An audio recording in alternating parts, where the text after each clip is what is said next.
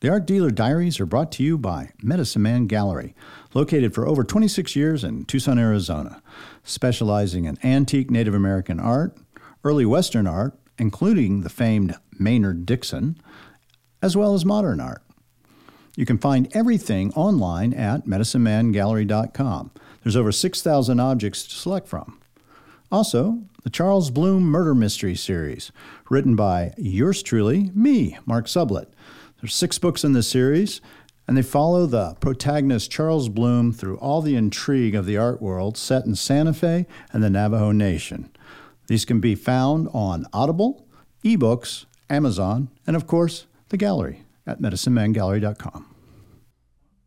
You're going to love this podcast. It's with David Wasserman. If you ever wondered what a picker was, you know, one of those guys that you see on American Pickers, well, he's the real deal, and he's been doing it for 50 years. David ran away from home and when he was 13 moved to West Virginia and has been living on his own ever since. He's got a great eye and knows tons about all sorts of things and is really a specialist in motorcycles. So this will be an interesting topic. American picker David Wasserman.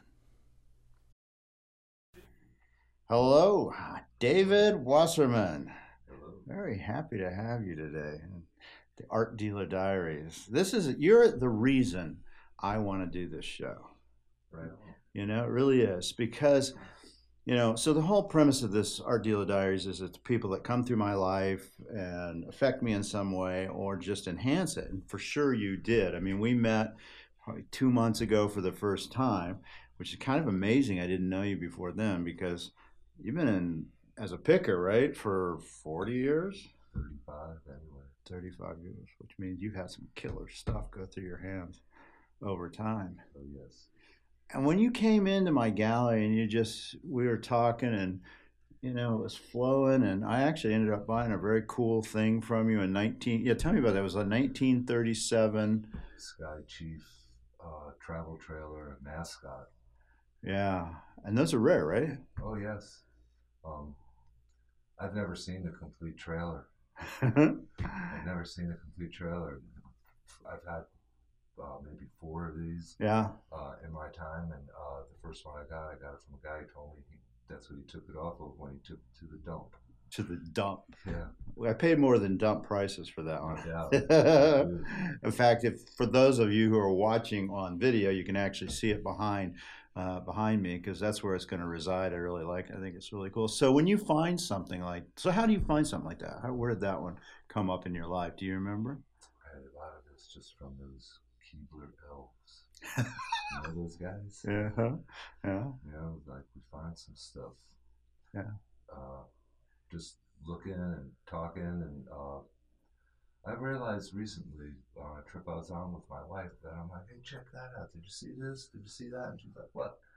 And it's like I've always had people tell me, oh, you got a good eye, Yeah. and uh, that's what it takes. An eye, like I see stuff that uh, some people don't even notice, even though to me it's like right there, obvious as can be. That's the key, really, don't you think? That's it. And then when people see me with a load of stuff uh, at a show or Yeah. in my truck or something, it's like, wow, it's all cool, you know. Like, and that's all I'm looking to find. To, I don't want to haul around a bunch of junk. I like buying cool stuff that uh, just to be able to experience it for a while. Yeah. And do you like it with the his- for me? History often Oh, is really yes. interesting Oh too. yes, but I'm not a collector really. I'm not. A, I'm a gatherer. Yeah. Um, I don't need to have every one of the uh, whole series.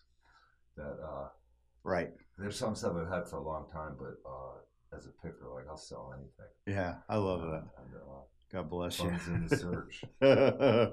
well, you know, I found in my own world that if I buy something really great or have something really great that I know I can't keep, because I, I am still a collector, and uh, I just kind of try to absorb it for whatever period of time that might be, because I know it's probably the last time I see it. Um, but I want to get whatever energy it has and whatever history, and it's kind of mine for a, a moment, and that seems to work. Do you feel that same kind of vibe when you have something that's Um, cool that's really got you go oh my god There's a few things I've had for a long time, uh-huh and uh, I had this one thing I bought 25 years ago, 30 years, 30 Uh-huh. years ago, and it's a slave collar, and like it's Oh. uh, it's very fine. very fine made with like three half clamshell shapes Wow. with uh, shot in there, and uh, it's very fine. And uh, at the end of it, it's like two rat tails go together, but hmm before the rat tail is a place where it's all twisted like this. Like they put it around somebody's neck, and it was like too big. They had to take it off, tighten it up, shrink it. Oh. And it's like I bought it at a show years ago, and I've never offered it for sale. I show it to people who come to my house, uh, hand it to them, and it's like, check this out. And the a clue I give you what it is is uh, when I tell you what it is, it will chill you. Yeah, that You know, is. you hold this thing in your hand that was put around somebody's neck, and uh, like a man did that to another man. Or this could have been to a housework or like a small woman Yeah. or something where it shouldn't have some you know silly things going out of their shoulder that Right. bumps the, into the wall. Yeah. Uh, Those kind of things are, I see that occasionally come through. And occasionally I'll see something I go, I don't even, there's something about it. I don't want to even touch it. I just say, you know, that's not for me. You, d- you go oh, I know that one too. Yeah, right? I know that one too. People think it's funny when you say things have energy, but to me, I really, yeah, right? That there's things No that, doubt. that do. Yeah. And so, you know, I love the fact that you you have no hesitation going, yeah, I'm a picker. That's what I do. I'm proud of it, and I like that. I've heard dealers say, oh, you shouldn't say picker. You should say a scout or somebody who you know. But I never thought it as a der- derogatory term. No, right? No. Yeah. I mean, I don't know how we even came up with it, you know, but it's in the uh, 80s probably, Mm. sometime in the 80s. That, and my license plate since 87 says Pickin'. Wow. And uh, people, Uh-huh. people drive by me, they used to, before the TV show came on, people drive by me and they'd be doing this. Right. And I just look back at them and do this. Wrong kind of picking. yeah, know, like, uh, Yeah, and that uh, that show American Pickers really has kind of changed the whole sensibility, uh, I guess, of the profession. Um, but you kind of had some, you know, you were you were in Iowa, right, when those guys were working too, right? yeah, well, I set up at uh, a motorcycle meet in Davenport since 90, and that's where they're from. And it was before they started a TV show. Right. and uh, we've always been friends and doing the same thing. It's gone, you know. Uh, but yeah, things have changed since TV. When you watch a show like that, I'm sure you must have watched it. Do you feel like it really kind of is what happens, or is Um, it a little more sanitized? Well, it's changed some. I mean, it's become TV, Mm. you know, and uh, like those guys are pretty cool guys, and like we've been friends for a long time, and it's like things have just changed for them because they got to manage a whole. It's a big business. Yeah, it's a real big business, right. And uh, It's less about finding the objects and then than just the story. I think Well, really. they're not finding it like you and I are having to find it. You know, like they have ads, more ads, and Right. they get more calls than all of us Right. together combined. Uh, everybody wants to be on TV. Yeah, and tell us about that because that's, I mean, in your business and my business, we're only as good as what we found. And, you know, you take it, you have to actually get a lot more into the trenches, knocking on doors and things, right? Oh yeah, I mean, like, uh, yeah, people don't call me. They, I used to put uh, ads out, and I'm always talking to people. I get more calls. Used to get more calls. Now they have, you know, American Pickers have ads in all the magazines Right. and stuff, and people call there. You know, they get a chance to be on TV. But you, I mean, you'll literally go up and if you're in an area and see like a cool old bike in somebody's yard in the backwoods of West Virginia, which is where you live, right? Right, I would do that, but it, you don't see it. You know. Yeah, you Don't just don't see the mo- motorcycle anymore. I mean, uh, I've knocked on a lot of doors Yeah. for lots of stuff, advertising, signs, neon clocks, all kinds of stuff that I used to buy, just yard art. And, Right. Uh, yeah, it's a lot harder to do that these days. So you can find David, I'll tell you right now. He's got a really cool website, davidwasserman.com. Go to it. He's got some great stuff. I, I did, and you know, really actually it's really interesting. Well run. His daughter, yeah, say say it again. D. Wasserman. D Wasserman. dwasserman.com. And you can also find me on Instagram, David Wasserman Antiques. Yeah, and I saw I went to the Instagram. Account too. It was really chill looking at all the different images My of your life. is uh, takes care of. Yeah, no, it's a really it's a really nice site, and you know, um, and I love the eclectic mix of stuff that you have from, you know, signs to history to in, some Indian material to just, I can tell when I look at that, I can tell a lot about you, what pushes your buttons, what you like to see, and what excites you. And the, and it's almost like a curated show when I look through there because I can see your eye in those objects. I didn't see one thing that I didn't go, that's pretty cool. Well, what you see is my house. Yeah. I live with stuff and uh, comes and goes, and uh, yeah, that's how it is. Now your early life is really interesting. You were just sharing a little bit about about it. You left home at like 15 years old, right? Yes. What the hell's that like? I mean, I can't even imagine. Hey, just like uh, today, buying a, a expensive motorcycle Right? takes guts. Yeah. You know, right. Like I have having a rough time at home, and uh, I ran ran away when I was 13 for the first time. And I didn't stay gone too long that time, and uh, but then I ran away for good when I was 15. And uh, yeah, it takes guts to do that, but I was having a rough time at home, and I learned a lot living on the road. Oh, I bet. And was that kind? Of, Did you kind of just fall into antiques and buying and selling? How did that happen? I mean, you're on that your happened, I was probably 18, and where we were living back in the woods in West Virginia, they had a, a pick up the trash day. Uh-huh. The town was going to pick up anything that the garbage man wouldn't pick up, old appliances, furniture, oversized Right. stuff right. that the gar- wouldn't fit in your trash can. And I was driving through town one day, and I was like, "Wow, look at this stuff!"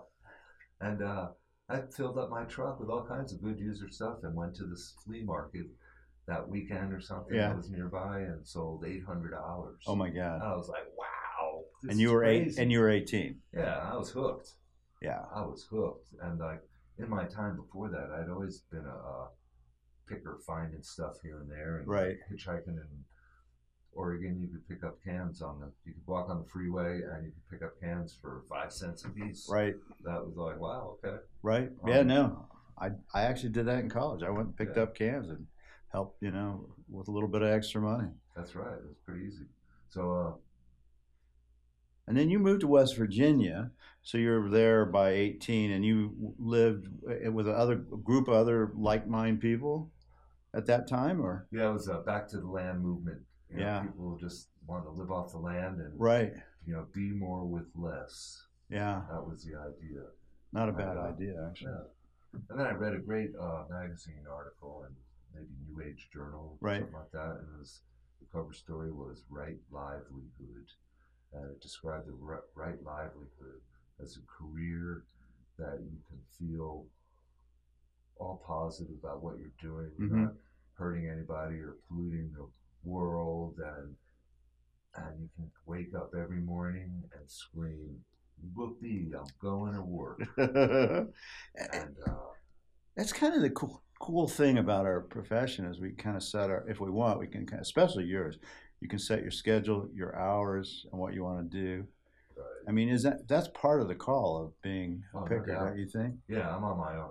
You know, I don't have any schedule. I don't have a. It's a gamble. right It's a gamble that. uh But it's been really great, and like I'm not afraid, and uh yeah, I'm not afraid, and uh, I got a great family. yeah you do i met them they are great They're and all- another book changed your life too right larry mcmurtry's cadillac jack Oh yes. Yeah, well, tell me about that. Because I found it really interesting that, but not surprising that a book could really affect you so deeply at a young age that you go, "Wow, this is something I could see myself as." Well, you know, I was, you know, as a picker, you know, and junk seller, whatever. I'm out there at the flea market selling stuff, and I see these guys all the time coming. They're always just buying. Right. Yeah, Who are these guys? Who are these guys? Yeah, I know, They're just coming right. through here buying all Right. the time. I never see them selling. Where do they get their money? What's Yeah. this all about? And uh, and then uh, reading that book, Cadillac Jack, which is about uh, antique picker Yeah. Cadillac Jack who bought the Cadillac of his dreams after he discovered a Ming Dynasty base Right. at a junk store in Arkansas for twenty some dollars, and it sells at Sotheby's for a hundred some grand. And he buys a Cadillac of his dreams, a '59 Cadillac Yeah. with a ruby-eyed Rudy Valentino Cobra hubcaps. Right. And he's collecting up cowboy boots for some woman in Texas and truncheons for a guy Right. in Baltimore. And I was just this awakening reading that book, like, wow, that's what these guys are doing. You know, they had a card file. This is before cell phones, even. You Yeah, know, way before, right? Phones, maybe. You were probably in your mid late twenties at this Yeah, time. right. Yeah, And uh, yeah, cell phones. Like, hey, we go to the, and you go find the uh, public phone. right. You know, set up at the ADFO, set up at the ad show. There was one public phone there, and it was tough to get a spot in there. You know, everybody, all the dealers were in there on setup day, calling uh, all their customers. Right. just wait in line to get to use the phone to make the sale. Yeah, it made a big deal, right? I mean, right. You know, I rem- I remember losing a great thing at Brimfield that somebody had found, and they called me and I said, "It sounds right. Can you somehow get a picture or FedEx it to me or something?" Because we didn't have cell phones. I mean, it would have been just click, boom, done. Yeah. But they didn't have it, and I lost it. And then another dealer found me, um, maybe a day later. So I'd offered like thirty five hundred for the, or the the piece was thirty five hundred at the show that the dealer had found. We were going to just buy it together, which it got lost because somebody bought it. They called and said, "Well, it's twenty five thousand. And I was like, I said, any room to discount? Firm, which means they didn't want to discount. And I ended up buying it. I had to have it. It was a great Dixon, and it was just uh, something that I had to pay the money. It was a world record for that price of piece at that time. But you know, it's the world has completely changed in our profession, and I think that's one of the things that really, you know, you know, it's great if you're on the internet. We're both on the internet, but what about how do you see your profession changing? I mean, it's no longer knock on the door and what do you got? I mean, are we are we as you know dealers or pickers? Is that a lost art? Is it gone? It might be. You know, I'm glad I'm not uh, raising my kids still. Yeah, That uh, it's not as easy as it was. You know, besides all the uh, all the reproduction fake stuff that's been introduced in the times we since we started doing it. right. Uh, there's less interest. Like our kids don't care about it the same way uh, Right. our peers did Right. that uh, we've been selling stuff to. How about your kids specifically? Because they were raised in that environment of objects have importance. Do they have the same sensibility, or are they still kind of not? Um, they have sense enough not to throw it away. Yeah, And they live with old stuff, yeah, but uh, they don't. Uh, it's different, isn't it? they don't trade in it. Yeah. And how about eBay? Is that affected, or Craigslist and those kind of things? Um, I was on eBay in the beginning, and I've hardly dealt with it. And I did it a lot uh, 20 years ago, 15 years ago, whatever. Right. Even up till five years ago, and haven't fooled with it at all. Yeah. I don't even look at it hardly. And why why is that? You think? Um, you think it's the eBay, or you've just gotten your own well, web it's and too things? impersonal, and it's just uh, too controlling. Too controlling. This is a personal business, definitely. You know. I mean, we do a lot of our business just on a handshake and the word of mouth. It's true. Okay, we shake hands on the phone, Yeah, that's No. right. right? That is very true. Kinda, uh, on eBay, Right. I mean, those people. There's people there that are just trying to uh, be dishonest. You know, that's Yeah. why they're on it. No, it is. There are Yeah. people that do try to do that, and I will say there are people in our business too that do things that are less than scrupulous. But we ferret them out pretty quickly, Right. and the word gets very quickly through our community saying, you know, this guy wasn't honest or didn't pay or didn't. You know, for instance, the piece I bought from you, we talked about it two months later. I said, "Yep, I'll take it." We shook hands. I'd never seen it. You bring it here. You know, two months later, I go, "Cool, it looks great." Boom, you're happy. I'm happy, Right. and you know, I know if I wasn't happy, you'd go, "That's cool, not a problem." Hey, that's the rule. It's like guaranteed forever to be just what we say it is. Yeah, And like in my case, I take it back full trade any day. yeah, Anything I sell, I'll take back full trade, and I've never had anybody take me up on that. yeah. It doesn't surprise me. It's good stuff. I mean, hey, yeah, good stuff stays good stuff. Yeah. And that's what I've learned too. Like, if you're buying good stuff, you never pay too much for it. You're just buying it a little too soon. now you deal your real specialty is motorcycles, which has been really smart for you because like. yeah, a lot of things in our business have changed, like antique furniture. I don't know. I mean, just there's just not a market like it used to be at all, unless it's modern, mid-century modern. You're great, But tell me about that because I don't deal in motorcycle stuff, and that's a whole different world. What's it, how's that work? That area, antiques, right? Mainly.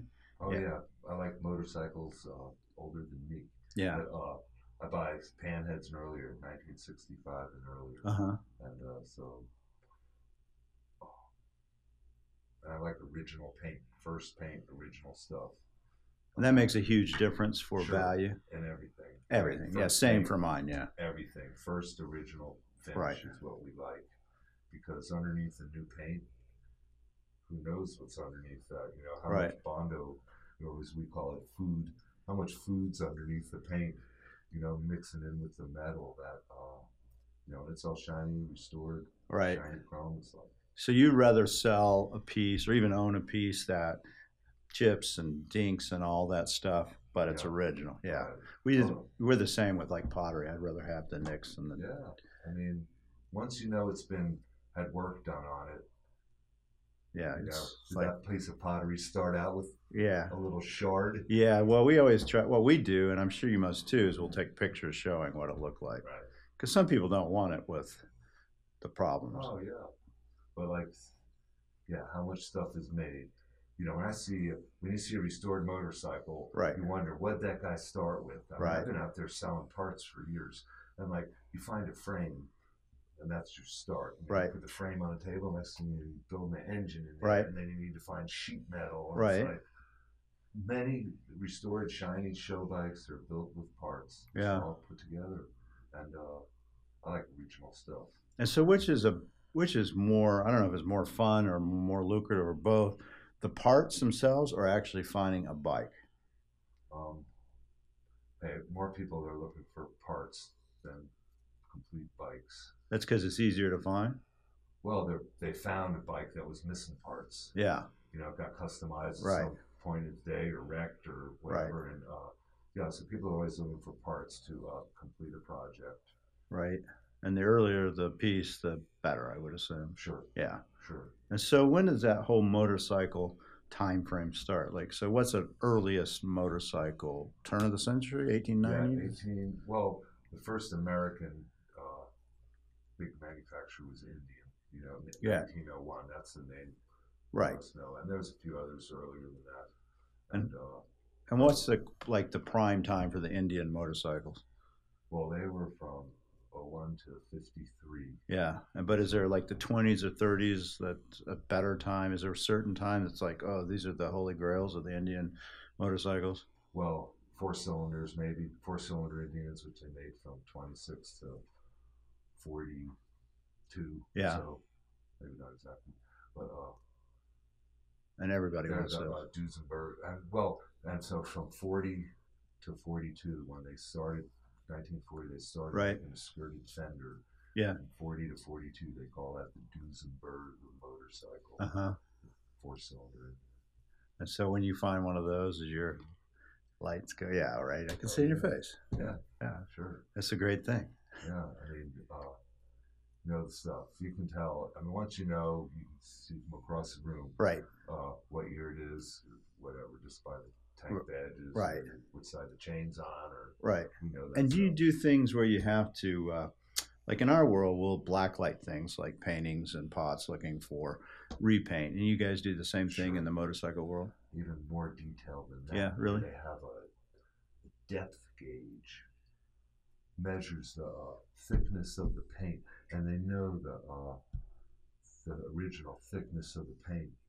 Wow. Like your painter can't paint. Uh, Right. you know the exact thickness all the way like when they did it at the factory Right, originally. right. So uh, that's how they.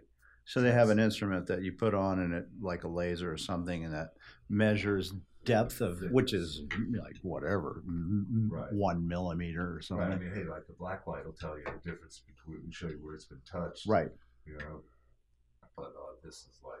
So that is is that standard in the business that you have to Um, do that? no, I mean, It's only if you have a yeah, yeah, we got the really uh, expensive great, one, great bike. right? And you want to make sure You're everything. that it's like, yeah, this is the best one there is, and there are some out there doing that. Yeah. What, so what's like a great bike, really great motorcycle? What can that those bring? I have no clue. I mean, it's t- totally out of I my field. Uh, Vincent that recently sold for close to a million dollars. Wow. Now, And what makes that a million dollar bike? Right, I'm not the one that would to know all the exact details, but it was a famous bike in a movie. It was a movie bike. So proven, provenance, as we Uh, say, yeah, like, history. a few of them known, Yeah, and it's a great bike. And yeah, yeah. If I was, um, I I'd tell you the exact yeah. But there was, you know, in our world, in the art world, well, I don't care if it's motorcycles, pottery, or whatever.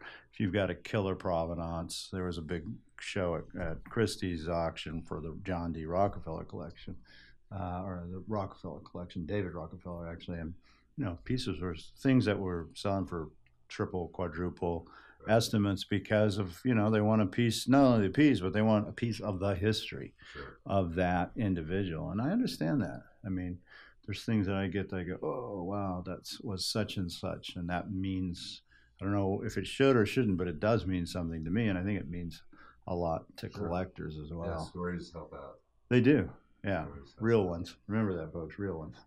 Yeah, provenance can always be changed. You got to really have the real deal. You know it's true. I mean we've all i mean at least in my world i look especially um, i love i love that history but i always look at the piece first right? Same thing. Yeah. the eye right? You gotta have a yeah. People don't understand how important that is. And that's taken you 35 40 years Yeah. how do you think that's changed from when you started to now how because your eyes gotten better right i mean it's proved what Oh, what yeah. what do you think has happened in that time frame how how has it changed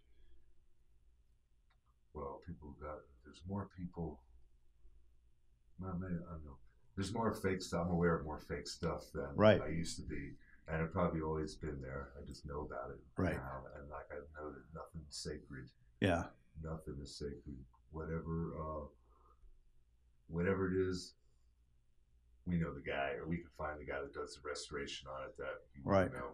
yeah Okay, and uh, so yeah, you want to buy with provenance. yeah and so when you look at a piece your first thought sometimes is now not oh this is great it's okay is this real Yeah, for sure, always. Yeah. always. You know, you see something that looks too good. it is Very, very Yeah. possibly is. yeah You know, the first time you ever seen it, it's because uh, never saw one because they just started making it. right That's my thing. Yeah. And- it, I know I get like a gut reaction immediately on a piece. So you find that too. You just go, boop, uh, there's something not kosher here. right, and uh, and if they won't, it won't. It's not guaranteed to be exactly Right. what they say it is. It's like, no way. Yeah. Well, I think that's right. I mean, that's one of the things that I think, you know, people who are listening to this podcast um, should take to heart that people, you know, should be able to give you a guarantee. If they're not going to give you a guarantee of some type, then that's a red flag, you know, that something may not be right. Or if it's the old, you know, too good to be true, it probably is. And um, I always call it the greed factor. If you get to, you know, it's like, oh, look how great this is. Like, this is worth so much. You know, The hot shot collector that thinks he knows more than the kicker. yeah, right. You know, that, uh, Or dealer that think. I mean, I'm sure you've had Right. dealers who think they know more than you, you know, and you bring them something great, and they're like, oh no, right? Yeah. Have you found? That's another thing that I, I wondered about. Do you when you bring because you bring a lot of stuff to dealers, right? Not a lot. I mean, Now, I, at one point you I did. mean, I have in my time for sure. Yeah. I And mean, did you ever? Yeah. Okay. sagged. Yeah. Yeah. Tell me about that. What do you mean when you've been spanked? Well, hey, I remember I went to the, I was in New York City and went to uh, a major quilt store with a stack of quilts, and I Right. said I went in there and uh, you know I got the buzzer to get let in the door, Right. and uh, I said, "Hey, I'm here from West Virginia. I've got a great load of quilts," and the dealer tells me, "I've never seen a good quilt that came from West Virginia." I was like, "Oh, really?" You know, set me back in my chair, like, uh, So he was just an egotistical guy. Well, he was just looking for the Baltimore album Uh, quilts, you know, just ah. the top stuff. Whereas West it. Virginia quilts kept people warm, and a lot of them were made out of uh, flour sacks. You know, just different mixed up color materials. Right. It wasn't like a red, white, and blue quilt, or Right. It was just kept you warm. Yeah, so his vision of what was a great quilt was not anywhere on your same level. Sure. So what did you think about that when he did that? It's kind of a Well, I learned it's just a great lesson. I Yeah. went in the shop, and it's like top quilt shop in New York City, and the books and the quilts were folded on a shelf, as neat as encyclopedia. You know, Right. of encyclopedia is just perfect, right. perfect. Like For those of you at home, an encyclopedia is how we used to get information before we had Wikipedia.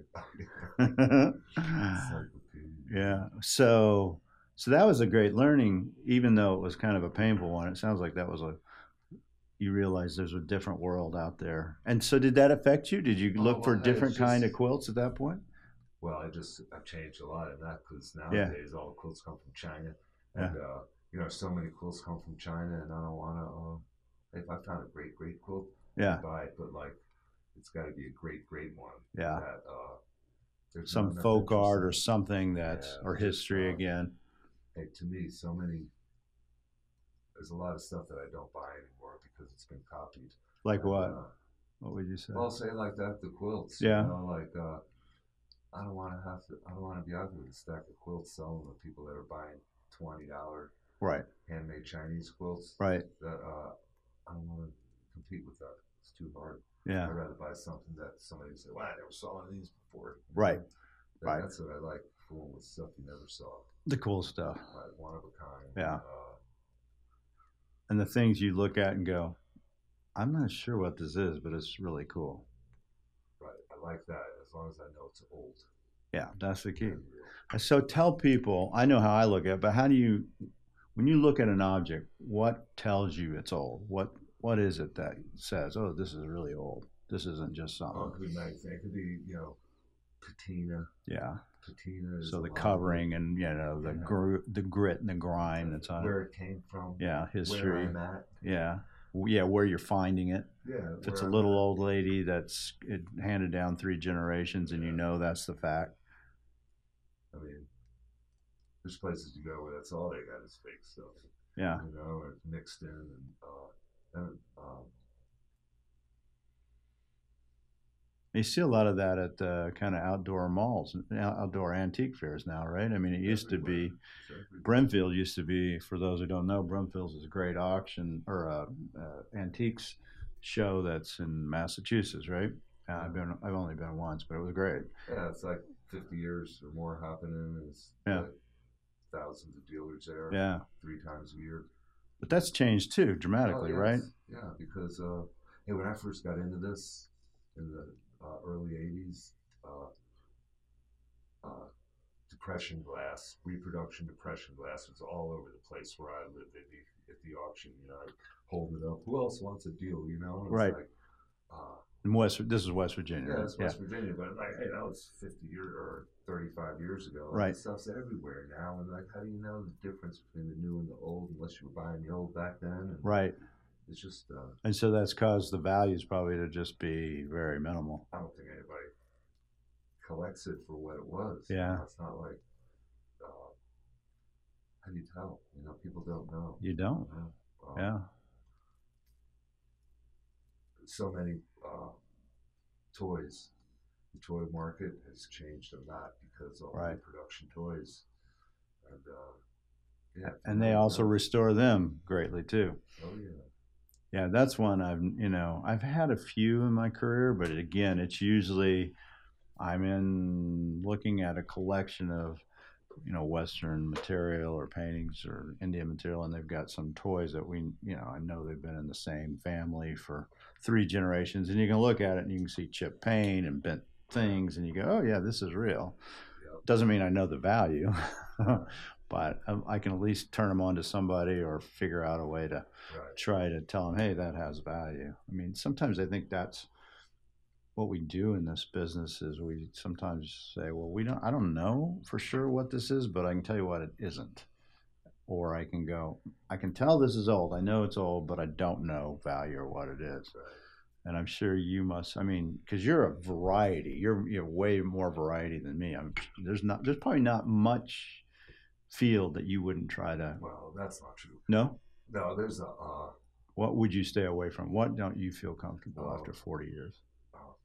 I don't know anything about coins. I Yeah, know, okay. I don't know much at all about jewelry. Yeah, Rarely Yeah. do I buy jewelry. Yeah. And that's something I wish I did know. I like seeing those guys walk in the show, they're carrying a briefcase, Right. and like they're set Yeah. up and gone before everybody else. and it like- weighs two pounds. yeah, pretty cool. But uh, yeah, I don't know jewelry. There's a lot of stuff I don't know. It's a big world. Yeah. Uh, I'm still a beginner. Yeah. Yeah. Okay? So that's a really important thing, I think, for people to understand. That Always. you're 40 years into this, right? You've spent Yeah. your entire life dedicated to it, and your statement is you're still a beginner, and I and I get that, and I also get the fact you don't buy stuff you don't understand because you will get spanked every time. Yeah. And I mean, I take a chance. I take a chance at some stuff or uh, go back. You know, I'll go back and uh, find out. right, Uh, yeah, I've been spanked good sometimes. Yeah. uh, I won't do it again. yeah. Well, that's I mean that's it, right? You learn once, and then if you get really burned, you go, okay, I learned my lesson on that. And we all have those. I'm sure you still that's, Oh, yeah. that still happens, I mean, right? That's how it works. Right. You know, I'm looking. Yeah. I'm looking. And so when you come like in a new area, so you're in Tucson, you live in West Virginia, will you go out and hit the antique stores while you're here and that kind of stuff? Mm, sometimes. Yeah. It's the call's still there, right? The call's still there, but the stuff is not there. That's the problem, right? So much of it is just uh, Reproductions. reproduction. Not They got it on the internet. They got it on the internet at the same time. Right. The stuff, the place to find it hmm is where they just laid it out that day. You know, they unloaded their car at the swap meet, Right. and it's like fresh, at least on that spot for Right. the day. It doesn't say they didn't have it stored in their uh, Right. crap that they're selling every week. Right. But uh, I don't know. But the estate sales, that's where it's I Right. like to go to. I like to go to the big, like the guy that's been a collector. Like I think the last motorcycle sale. Uh, it was a great one. You know, the guy was an ironmonger in Right. Chicago, Uh huh. and like had a five acre patch fenced in downtown Chicago. You know, with like Filled with motorcycle stuff. I mean, it was thirty some cars, each car packed full of stuff. Wow. And, uh, Did you go to it? Oh yeah, Yeah. I mean, like everybody, it was the most amazing sale. Yeah. Leroy Hartone, Wow. and uh, the guy was the ironmonger of Chicago. Yeah. and, like there was so much great stuff there, and uh, like that's where you find. Yeah. Even though there's a lot of competition, people are there, right. but there's so much that everybody can't buy everything. And it's like with that attitude of like you can't pay too much. Right. You know, it's like, hey, it's great stuff. Never had a chance to buy. Never even saw one of those Right. before. Like, what's it worth? Yeah. You know, how much you got? You Yeah. know, like we're buying it. Yeah. Well, I think that's an important thing that people often, and collectors often don't do, is they're afraid to step up to that next level. They're afraid, you know, and if you got somebody like yourself or me who is uh, an expert or has knowledge in a field, will say, yeah, you should because this is really great. We did. We stepped up because it's good. So you can't, I don't think you can be afraid to step up, just like you weren't afraid in this instance. You knew, because you knew the rarity and you knew it's not going to come back around. And that, I do that all the time. Like, hey, I spend all my money. You know, I don't Yeah. have. I mean, I can get more money, whatever. right. I'll find it. I'll do something. But uh, like, there's something cool out there. I'm not afraid to buy. You want the objects more than the money, right? Yeah. Oh yeah. Money's just stuff. Money's just a tool to. Uh, To get more objects. yeah. Like, I don't have any money. I got objects that are just always floating. Yeah. It's not cool. Yeah. Just, and, uh, just- I think that's a genetic thing. I mean, I think all all of us in this business that really love handling material, and it's probably for you, at least for me, it's more. It's almost more fun in the finding it than the selling it. Oh yeah, funds in the search. That's what Yeah. I said. But at the same time, uh, we make a lot of people happy. It's true We make a lot of people happy. you know. on both ends, buying and selling. Yeah, I mean, for as many people that are like give you a hard time because it's more money than they think it could be or should Right. be, they just, you know, they're naive. You Right. They don't know that the people that are the customers, they're very happy. Well, and I think there's a service that we provide that people don't realize that mm, when these objects come on, and often it's because of death, divorce, or taxes, some reason they have to sell, they need somebody to be able to purchase that. Um, and it's nice if they actually have a face, a name, a person versus putting it up on Craigslist and it's just about money and nothing else. Nobody shows up to say hi. Nobody shows up to talk about what it meant to them. You know, nobody cares about the history. History's just gone. You know, it's like, oh, I don't, yeah, great grandma, doesn't matter. You know, I'm more interested in how much I can make. And I, I hate that. I think it's so important to keep that information if you can. And so I think it's a responsibility to some extent, Definitely. you know, otherwise it's gone forever, you know, into the esosphere of internet. So what else? Is there anything else you really want to share with me? Something that I would find really interesting? I mean, it's all interesting, but just your life is so unique. You realize that, right? You have a really unique, cool life. I've heard that. That's true. I've been hearing that. Yeah. And uh, I could write. If I was a writer or something, it'd be pretty cool. My daughter would do it someday. Yeah, you should write it down. You know, I think it, I mean, the, the kind of things that have come across your hands, places you've been, you uh, know, you've been doing this as a, you're actually in a profession, I think that's, I don't know if it's going to be around in 15 years. Probably. I hope I it, don't know. There'll still be around. there will be, but you know, it's a, it'll, I guess maybe it'll just be different. Maybe they'll be picking, there'll be world class internet search individuals that know how to, you know, really find the material that way. But it, I don't know if it's the same as walking into a musty antique, you know, but somebody's antique uh, attic and going, "What's that in the corner? What's that thing that's got all the spider web? Oh, that's Aunt Tulsa's." And things are so different today. Like kids, they don't want to collect this stuff, care about having this stuff, Yeah, holding it, touching it. There's something I learned about about uh, kids driving. Yeah, a lot of kids that are like 17, and 18 years old, they don't have a driver's license. Like, I know where you were in your 16th birthday, right? 15 actually for us. 15, New okay. Mexico was 15. All right, but hey, you were uh, Driving. at the driver's. I was Yeah. at the getting at the We DMV. all Get, were at the yeah, DMV because that was your freedom. right, That was you, man. You got behind the wheel and it's like, Right. see you later. right. Hey, kids these days, they've got their freedom uh, in their single digits when they first held onto a cell phone. They've seen stuff. They remember that stuff. Still haven't seen. Right. And they remember when they got it. You're damn right. I'm Yeah. just saying they've been places. They Yeah, don't need a driver's license. Yeah. They can go. They can stay in their bedroom and go places that uh, we still don't get to. Well, in 15 years, will anybody even get a driver's license? It'll all be. Not to say this is bad, this is the way things are, but you're right. Things change. Now, I do have one other question. Tell me about the hat. It's a cool hat. Oh yeah, I just wore it for a long time. Um, And so, is it an old uh, Harley Davis hat? Yeah. What is it? yeah, it's Harley Davidson. Yeah, And it, pull that card out of there. the one that says Lost Head. Oh, hundred dollar revo- reward, lost so if you lose it, you want it back. I want it back. It's just got its card. Hey, day like today, I leave home, leave home wearing my hat, and then it gets too hot to wear it, and I sit in a restaurant and take my hat off. Yeah, that's such a cool thing. Yeah. You know, you know you love it when you have your card in that that says, "I will buy this object back Right? for a hundred dollars if I lose it or forget it." I kind of doubt you'll lose it or forget it. I've lost a few of them, believe me. Have you? Did you ever? Did anybody ever call you back? Um, yes, yes. In fact, I made a good friend. I made a good friend. Uh, I had a, wow, I was riding a 49 Panhead, and I just mounted a saddlebag on the side of it. Right. And uh,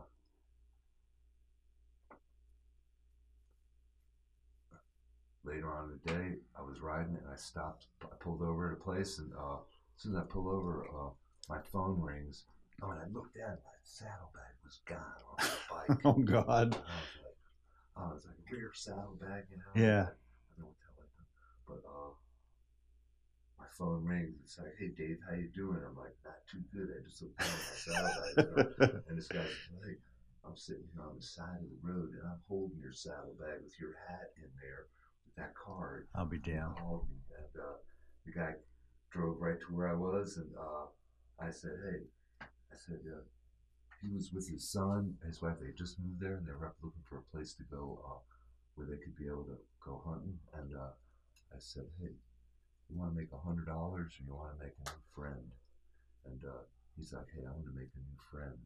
And uh, I said, well, throw that saddlebag in the back of your car and follow me. He, I followed him home, and like I, we live on four acres in the Right. woods, and uh, he's a bow hunter. I said, Oh, yeah.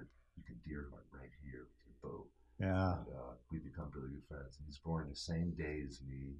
Wow. And, uh, it's pretty neat. And that's because of an object. Yeah. You know, objects have they have binding. They have binding.